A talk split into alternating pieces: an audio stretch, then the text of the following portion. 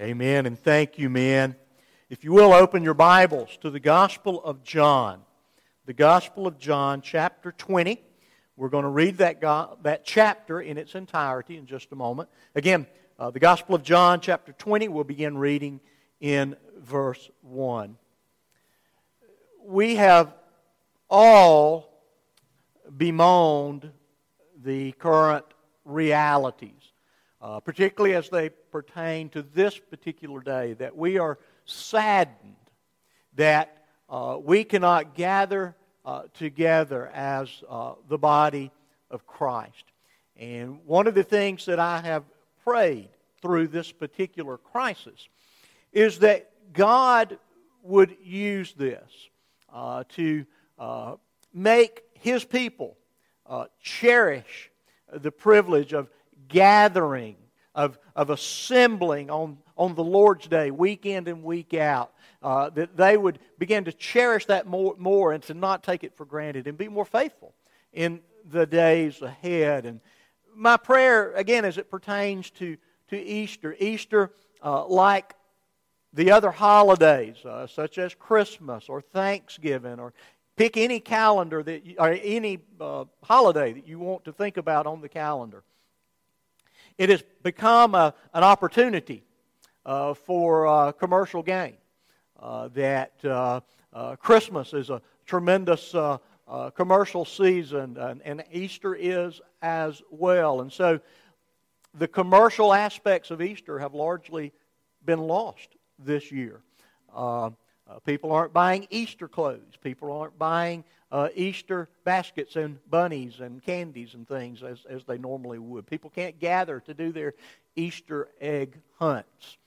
And my hope is, with all of that stripped away from us, that God's people, and maybe even those that are not God's people, those that are unbelieving, would come to realize that the whole truth behind the celebration is the reality of a resurrected Savior. That all the things, all the pretty colors and all the things that we kind of associate with Easter, they point to a, a, a meaning, to a, to a truth, to a reality. They, they point to a man who lived upon this earth two thousand years ago. And he lived a sinless life. And then he very willingly went to a Roman cross and hung there in atonement for our sin. And again, we know all of that to be true, that God accepted that sacrifice because He was raised from the dead on that very first Easter Sunday. And we live in light of that great truth. And so with those things being said, I want us to think about this great truth that indeed, as the first witnesses to the empty tomb proclaim, He is risen, we still have those three words upon our lips. And so read with me, if you will, from the Gospel of John, chapter twenty, and we're going to begin in verse one. Now on the first day of the week, Mary Magdalene came to the tomb early, while it was still dark, and, and saw that the stone had been taken away from the tomb. So she ran and went to Simon Peter and the other disciple, the one whom Jesus loved, and said to them, "They have taken the Lord out of the tomb, and we do not know where they have laid Him." And so Peter went out with the other disciple, and they were going to the tomb, and both of them running together, but the other disciple outran Peter and reached the tomb first. And stooping to look in, he saw the linen cloths lying there, but he did not go in. Then Simon Peter came following him and went into the tomb. He saw the linen cloths lying there, and the face cloth, which had been on Jesus' head, not lying with the linen cloths, but folded up in a place by itself. And then the other disciple, who had reached the tomb first, also went in, and he saw and believed. For as yet they did not understand the Scripture, that He must rise from the dead. Then the disciples went back to their homes. But Mary stood weeping outside the tomb. As she wept, she stooped to look into the tomb, and she saw two angels in white, sitting where the body of Jesus had lain, one at the head, one at the feet. They said to her, "Woman, why are you weeping?" And she said to them, "They have taken away my Lord, and I do not know where they have laid him." Having said this, she turned around and saw Jesus standing, but she did not know that it was Jesus. Jesus said to her, "Woman, why, why are you weeping? Whom are you seeking?" Supposing him to be the gardener, she said to him, "Sir, if you have carried him away, tell me where you've laid him, and I will take him away." Jesus said to her, "Mary." She turned and said to him in Aramaic, "Rabboni," which means teacher. And Jesus said to her, "Do not cling to me, for I have yet not yet ascended to the Father, but I go to my brothers and say to them, I'm ascending to my Father and to your Father, to my God and your God." Mary Magdalene went and announced to the disciples, "I have seen the Lord," and that he said these things to her. On the evening of that day, the first day of the week, the doors being locked where the disciples were for fear of the Jews, Jesus came and stood among them and said to them, "Peace be with you." When he had said this, he showed them his hands and his side, and then the disciples were glad when they saw the Lord. And Jesus said to them again, "Peace be with you. As the Father has sent me, even so I'm sending you." And when he had said this, he breathed on them and said to them, "Receive the Holy Spirit. And if you forgive the sins of any, they are forgiven them. If you withhold forgiveness from any, it is withheld." Now Thomas, one of the twelve, called the twin, was not with them when Jesus came. And so the other disciples told him, "We have seen the Lord." But he said to them, "Unless I see his hands, the mark of the nails, and place my finger into the mark of the nails, and place my hand into his side, I will never believe." Eight days later, his disciples were inside again, and Thomas was with them, although the doors were locked. Jesus came and stood among them and said, "Peace be with you." And then he said to Thomas, "Put your finger here and see my hands, and put out your hand and place it in my side. Do not disbelieve, but believe."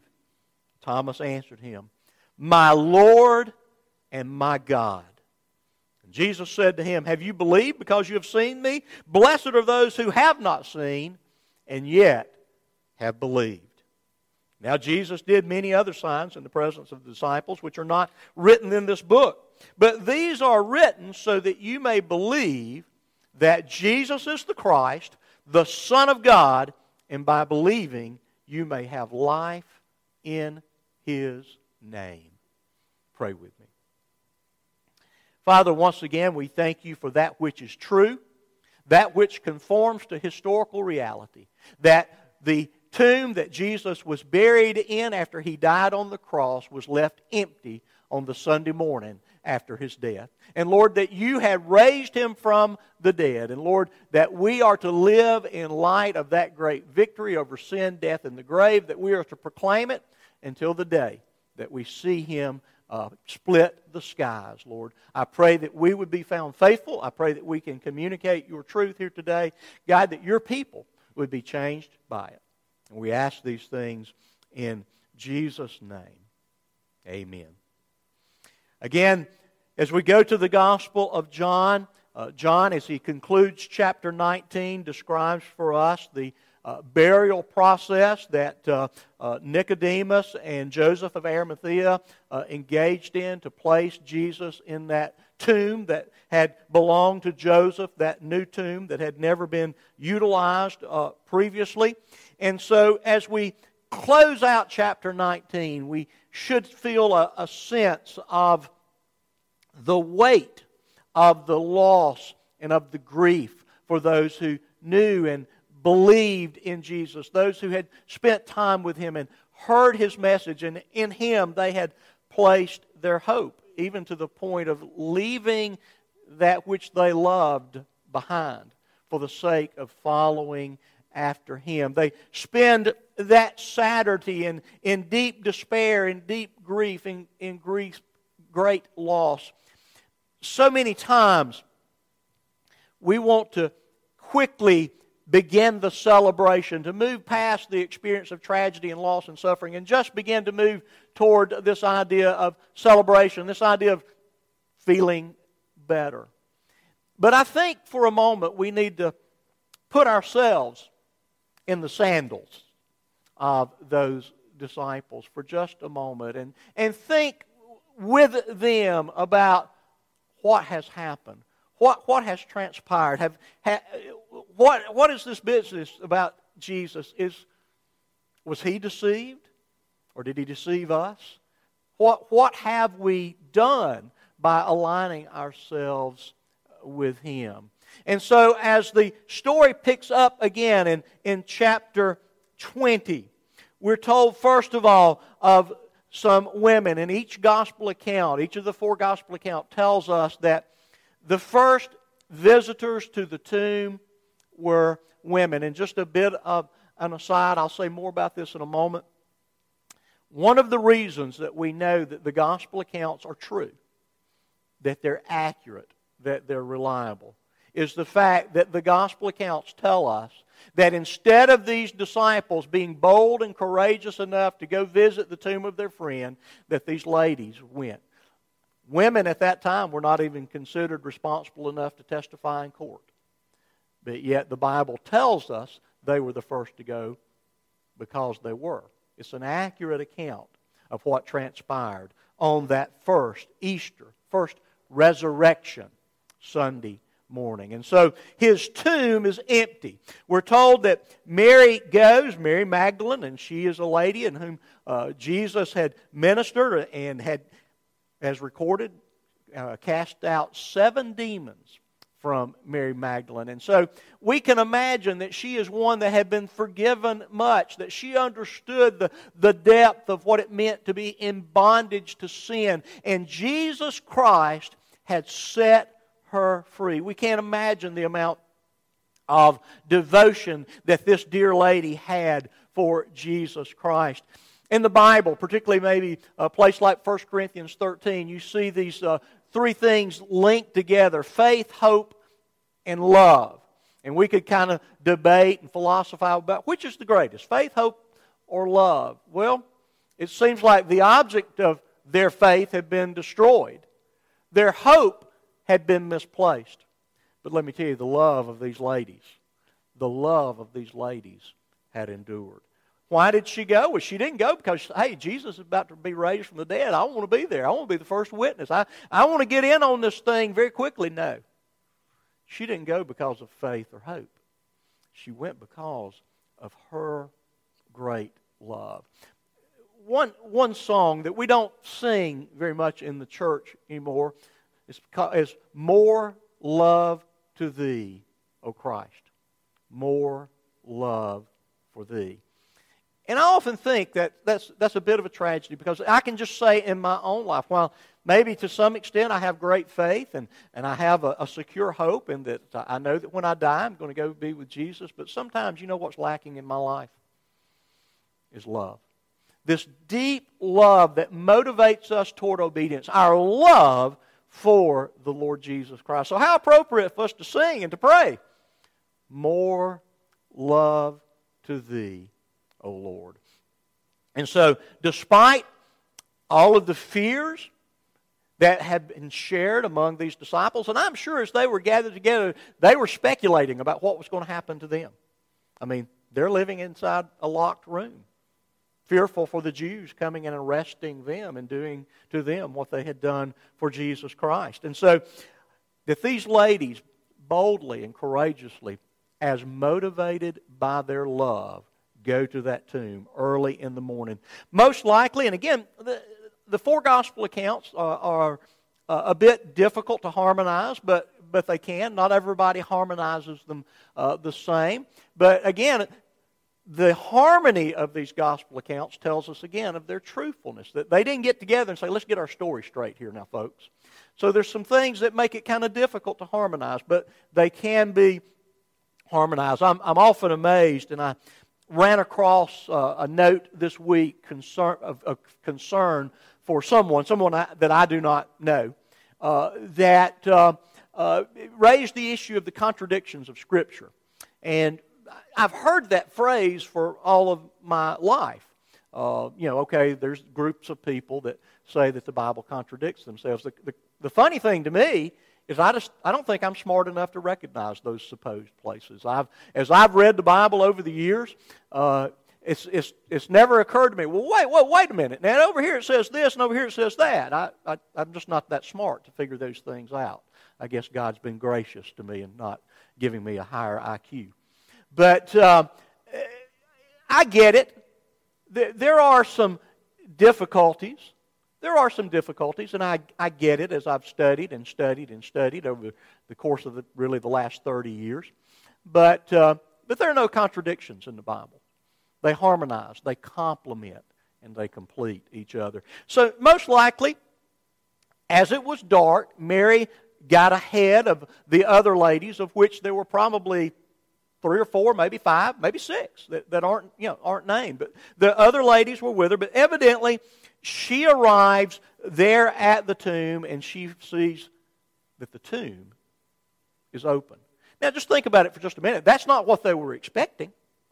But they also had not made a plan for how the stone was going to be removed so they could enter to do what they had planned to do, which was complete the burial process for Jesus Christ. Again, to continue to anoint His body. Because evidently, what had been done the night before, on a Friday night, uh, had been done very hastily so they could complete it before the uh, Sabbath day began. And so they hastily buried Jesus, put the stone there to seal the tomb, and they left. And so these ladies go back carrying more spices and to go and minister uh, to Jesus. And so her response at seeing the tomb is open is she leaves.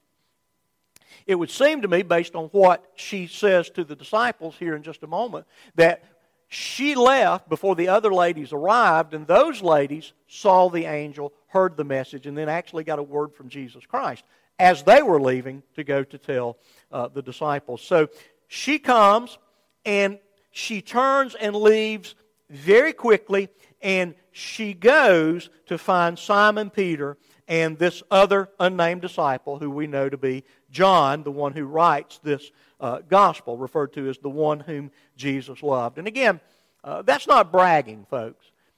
John is humbled that Jesus Christ could love a man such as him. If we think about the gospel, and we think about it with a view toward the reality of our own depravity, our own failure, we too will be amazed that we are a disciple whom Jesus loved. We, or loves, will be humbled by that truth. And so we're told in verse three that uh, these disciples take off to go towards the tomb. Peter goes out and they, they run to the tomb. Peter and John go to investigate Mary's claim. Now, one of my favorite preachers is Uh, A Scottish man by the name of Alistair Begg. And I wish I could talk like Alistair uh, Begg. Uh, you, you, you'd really enjoy uh, that Scottish accent over my Chattooga County accent.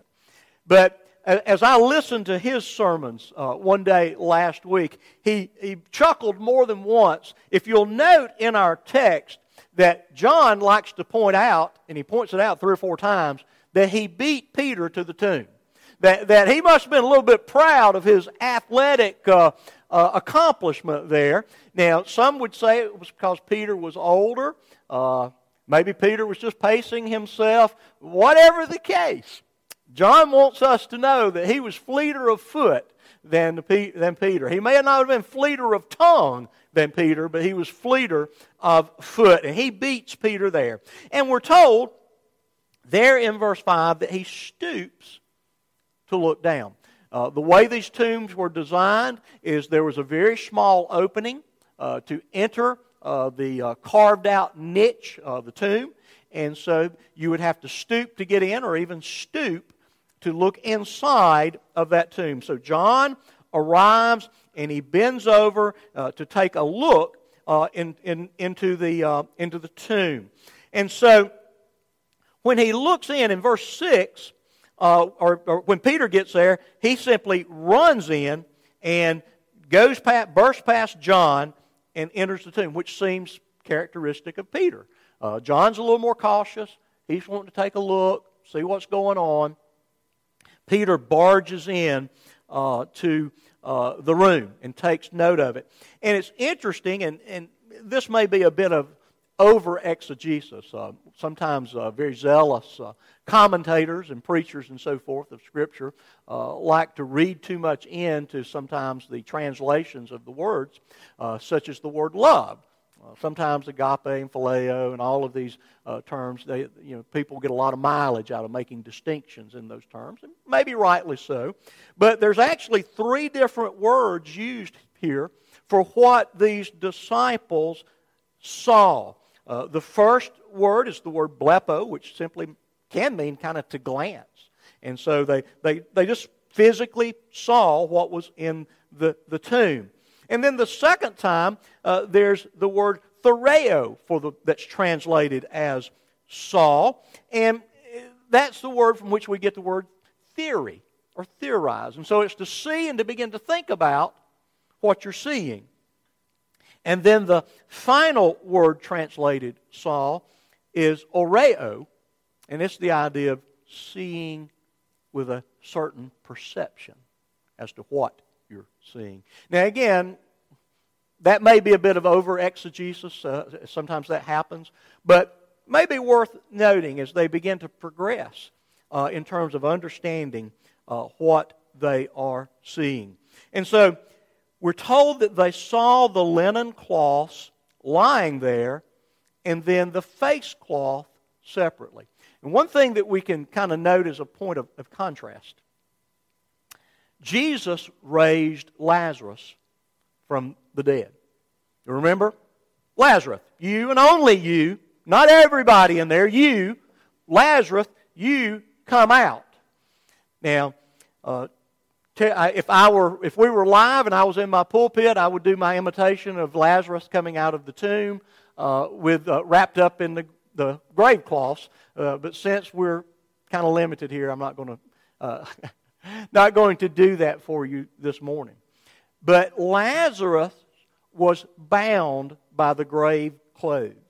He had to. Jesus instructed, well, take those things off of him, unwrap him. He couldn't unwrap himself.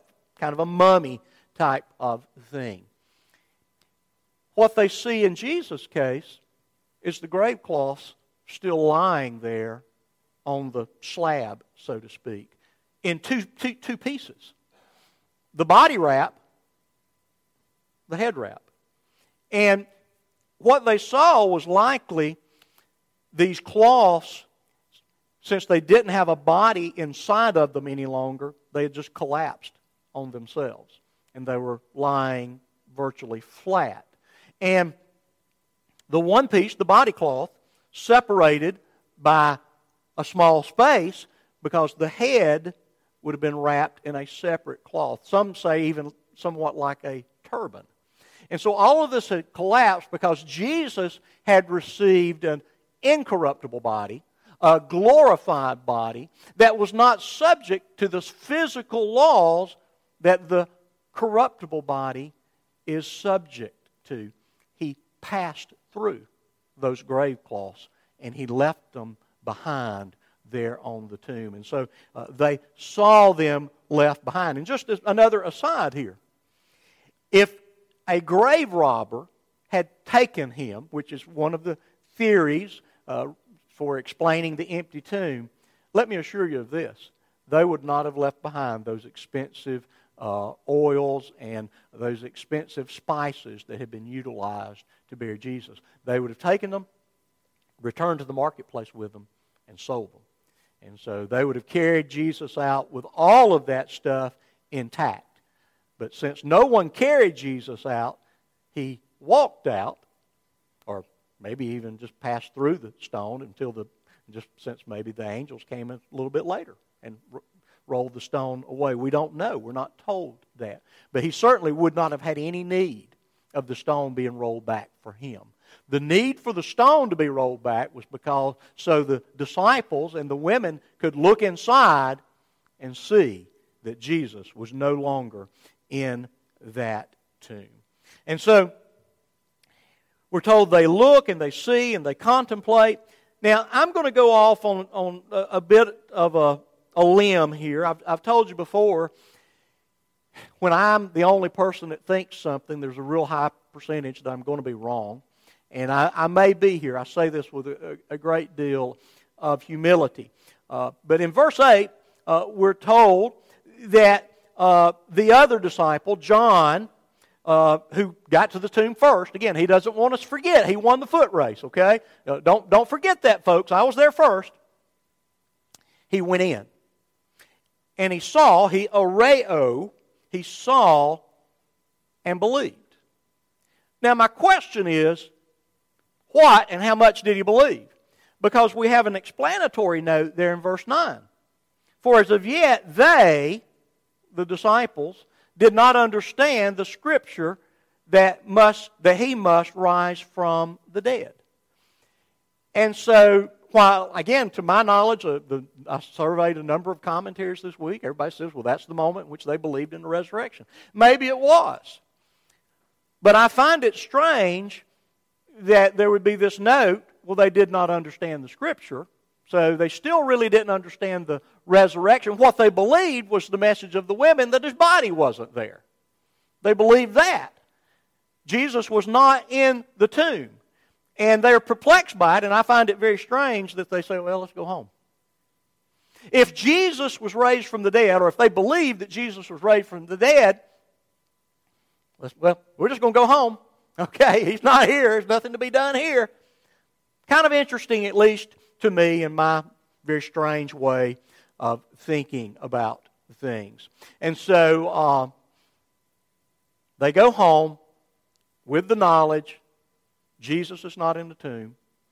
They may be a bit perplexed about the presence of the grave cloths, but nonetheless, they go home. Maybe they're believing that he's been raised from the dead, but certainly they're believing the report of the women, or the woman, that they thought was foolishness at first. Now, the story continues here in verse eleven, because Jesus is going to now appear to the followers. He has already, I think, if we kind of harmonize the accounts, appeared to the later arriving women and told them, go tell the disciples. And so whether maybe the there were multiple pathways that would lead to the garden or to the tomb, and so uh, they took different routes to and from the entrance to the tomb. But evidently, Uh, the disciples and Mary did not meet the other party of ladies that would have been leaving the tomb to go find the other disciples. But we're told they do go and tell the disciples this message, Jesus has been raised from the dead. Okay? So, now, Mary is ready uh, to, uh, uh, to, to leave the tomb. She is weeping because, now why is she weeping? Because she still doesn't quite get it. She's still trying to put all the pieces together. And she, as she was crying, she looks into the tomb, verse eleven, and she sees these two angels. They're sitting in, in the place where uh, Jesus had been laid.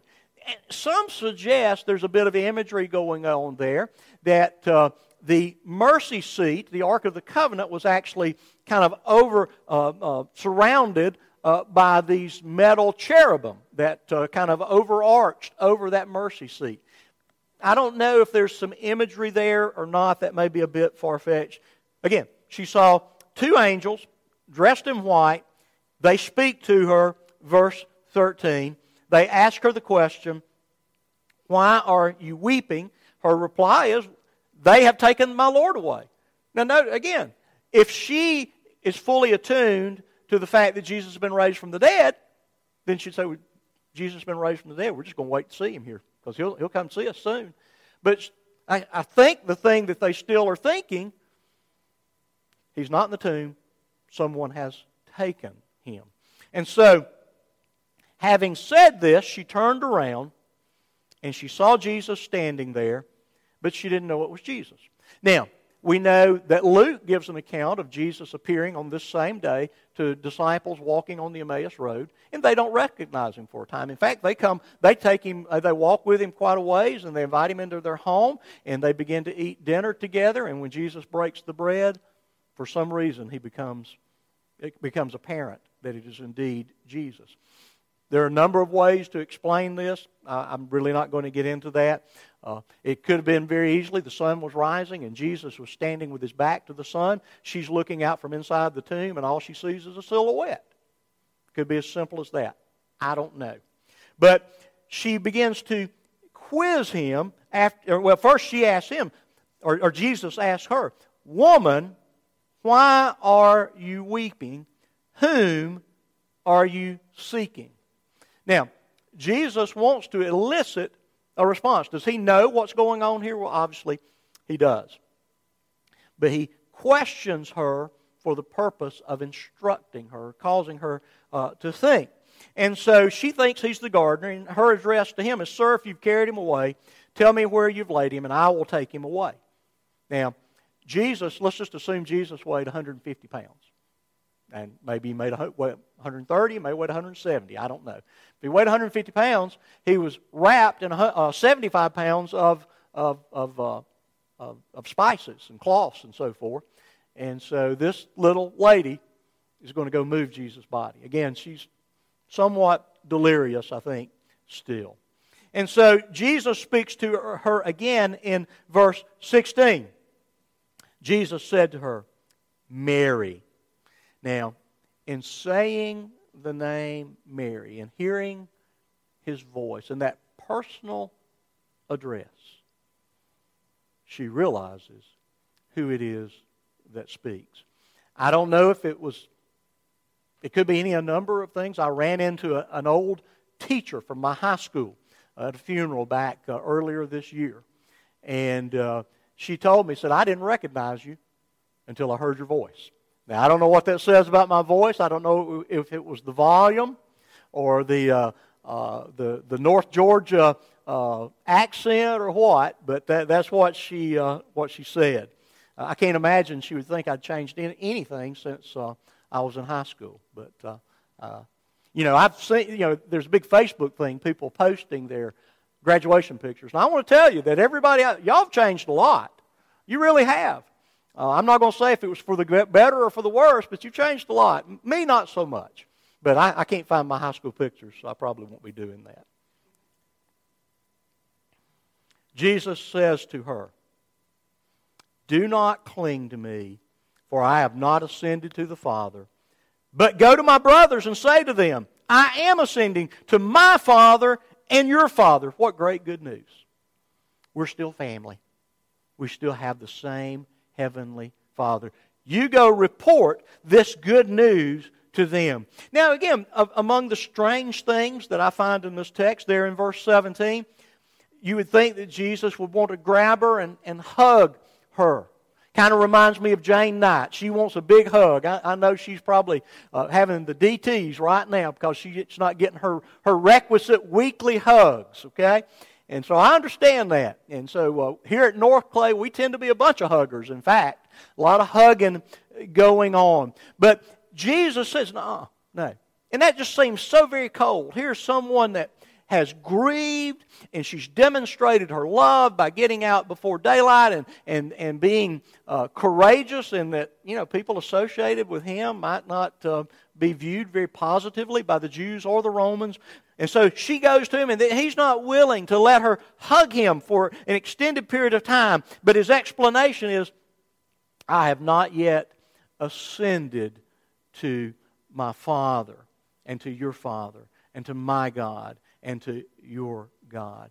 And so I don't know if Jesus is thinking of the urgency of the moment, and I'm going to go. Some would even say that he's been raised but not yet ascended, that he has not presented his blood inside the heavenly holy of holies. I'm not sure that that's the answer. I, my, my suspicion is that upon his death, the blood was presented and accepted. But I think this may get at it a, a bit. Jesus has engaged in a long discourse. You can go all the way back to chapter fourteen about the coming of the Holy Spirit, about the advocate, the comforter, the paraclete, the, the one that's going to be sent from uh, the Father. And so Jesus explains that it's crucial that I go, that I ascend, that I'm not going to be with you anymore, because when I go, I'm going to send.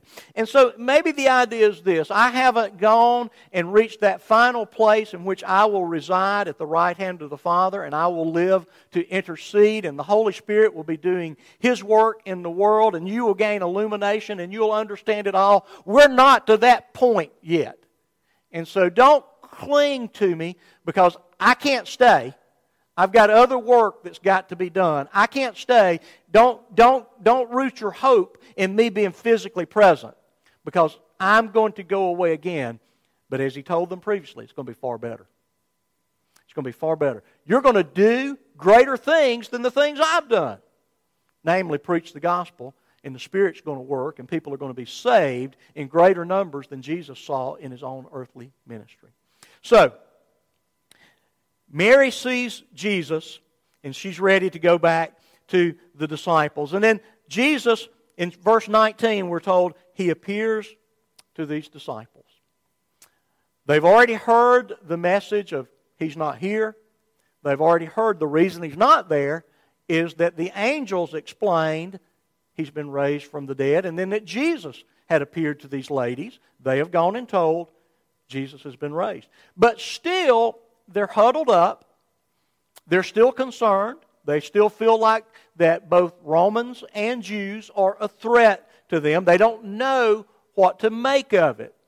And the reason they don't fully understand is the fullness of the Spirit has not come upon them as He will on the day of Pentecost. And so they're huddled up, and we're told that inside this room in which there are locked doors, that Jesus came and stood among them. We're not told that Jesus came and knocked on the door, guys, it's me, let me in. We're told they're sitting there doing whatever they were doing, and all of a sudden they find that Jesus is standing among them. Again, much as I said about His passing through the grave clothes, uh, he, because of the nature of the resurrected body, not being subject to the normative rules of, of time and space and matter, He simply passed through those walls. And so Jesus' first words to them is, "Peace be with you." We love to point out the failures of the Apostle Peter, and they were colossal. But none of the other disciples were any better. They had all scattered. They were all frightened. It's just Peter had a great love of keeping his foot placed squarely in his mouth. And so he said way too much and tried to do way too much by splitting the high priest's servant's head with the sword. But uh, they, they were all guilty of abandoning Jesus in that time of need. And so he basically says to them, guys, I'm not mad. Guys, I'm not mad at you. I forgive you.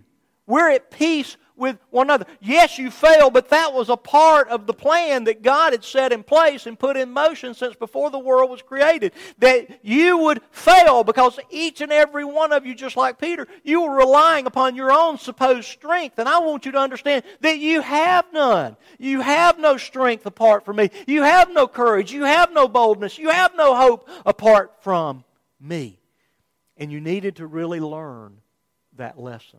And so, peace be with you.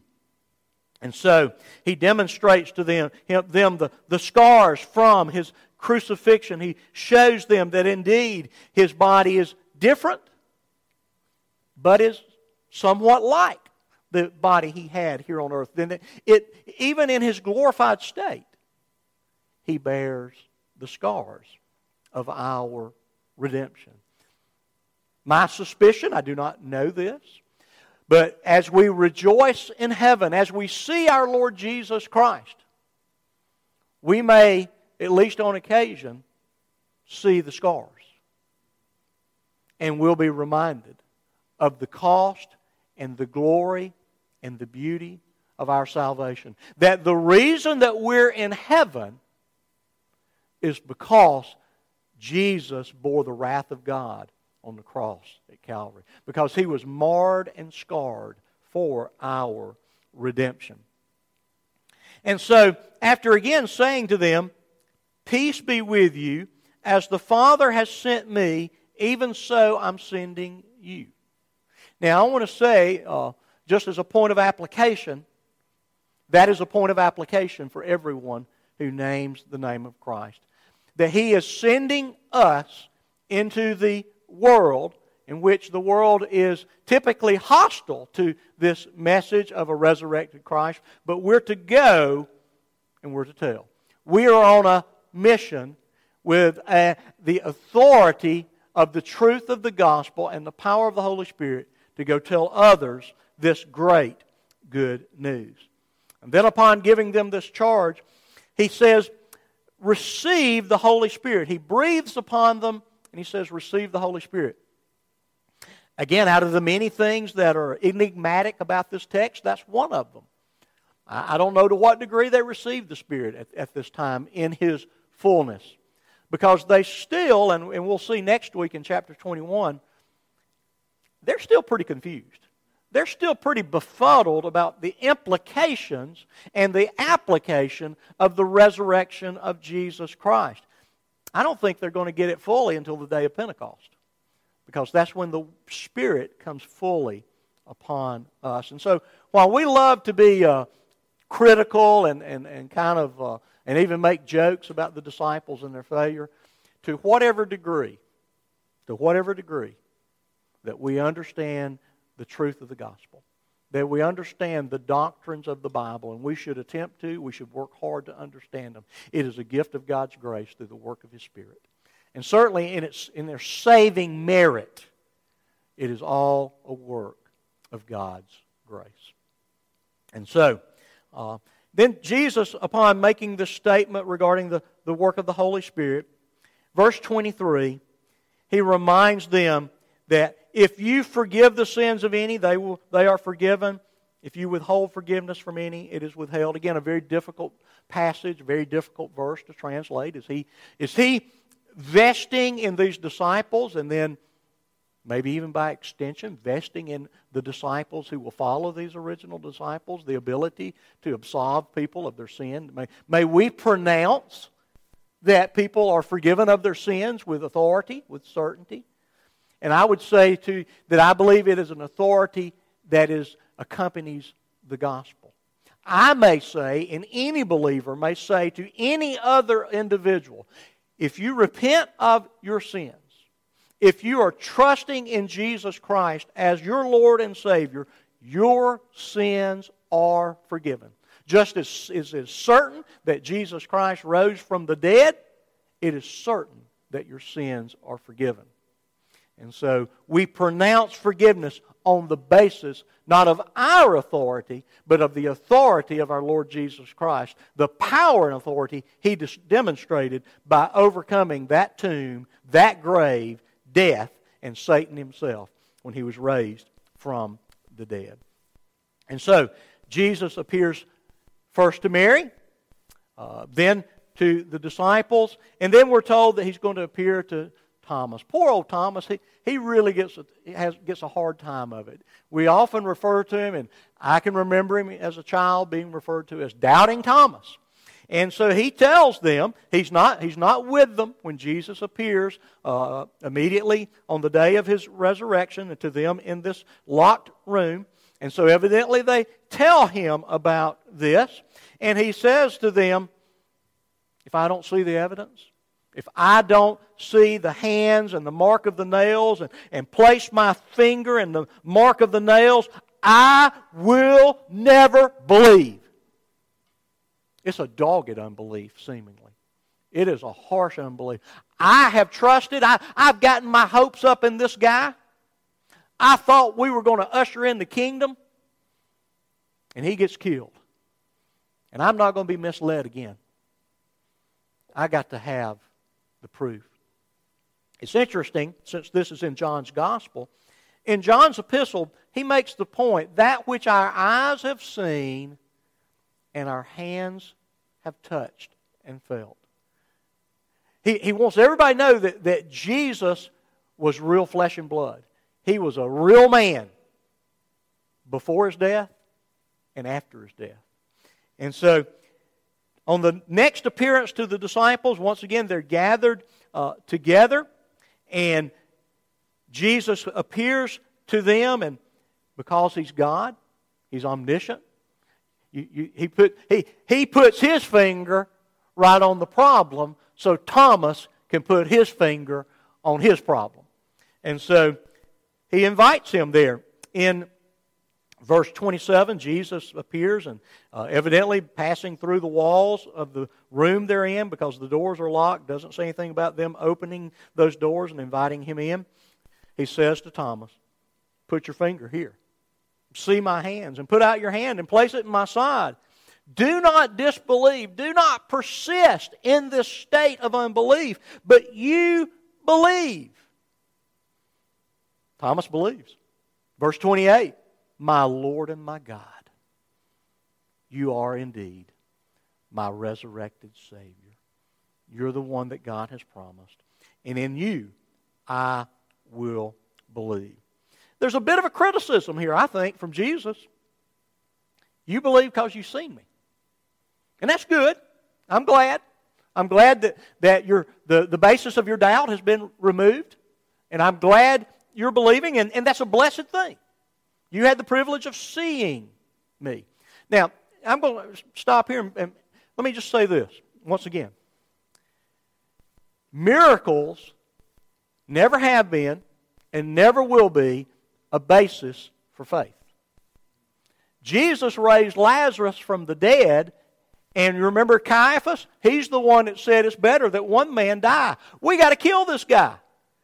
A miracle in and of itself does not bring someone to saving faith. It is the work, and always has been the work, of the Word of God, the imperishable seed, the gospel of Jesus Christ, and the work of the Spirit to raise a dead man's heart so that they will believe. So it was still a work of the Spirit. Because listen, a skeptic will always be a skeptic. One of the problems, and we talk about apologetics a lot, and I think there's a place for them at times, but until a person's heart is, is worked over and, and made alive by the work of the Spirit, they'll always find an excuse. They'll always find a way to discount any argument for the truth of the gospel of Jesus Christ.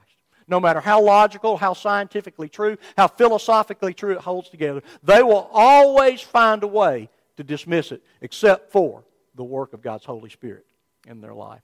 And so Jesus said, hey, it's great you believe, but let me tell you this. There are going to be people who haven't seen this, and they're still going to believe.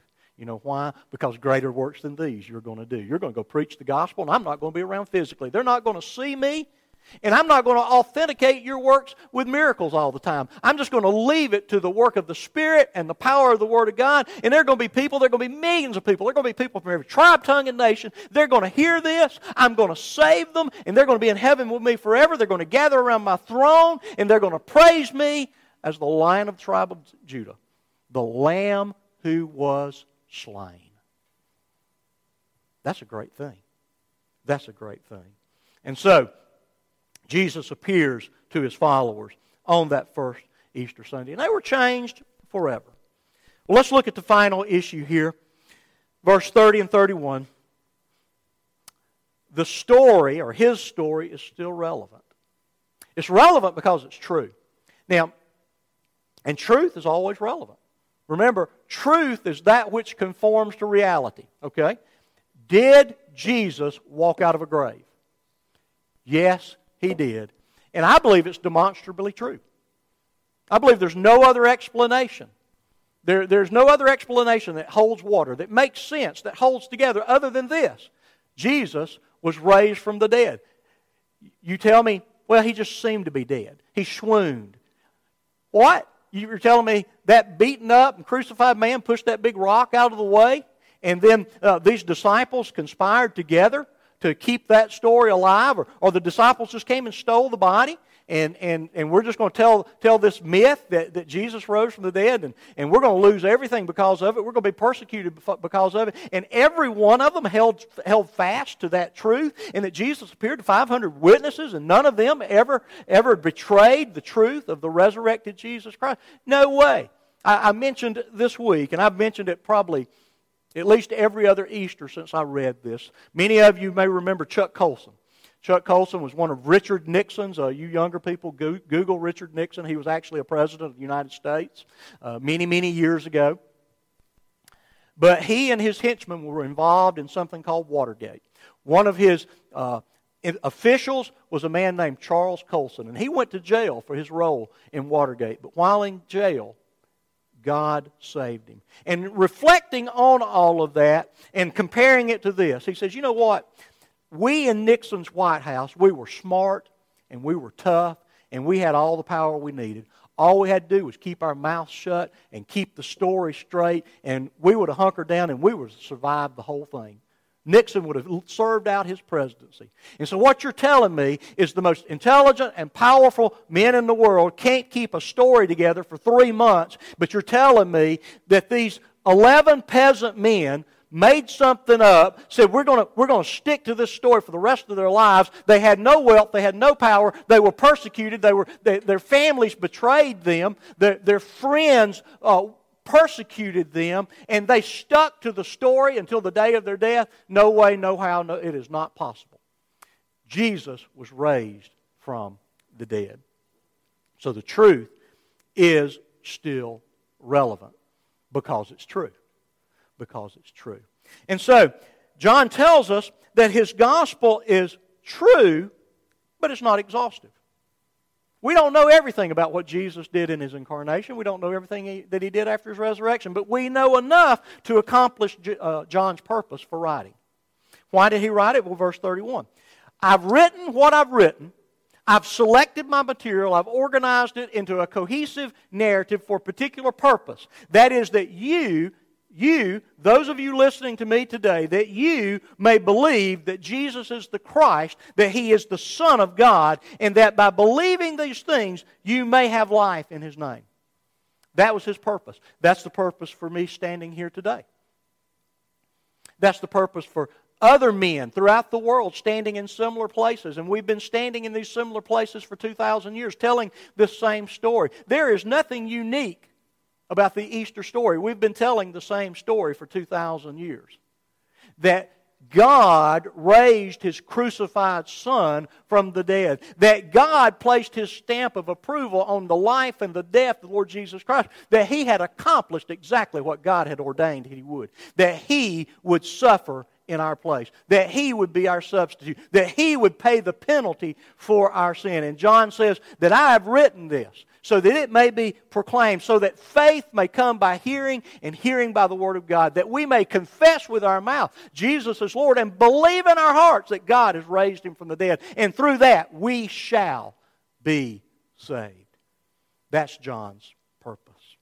This gospel, this good news, great good news.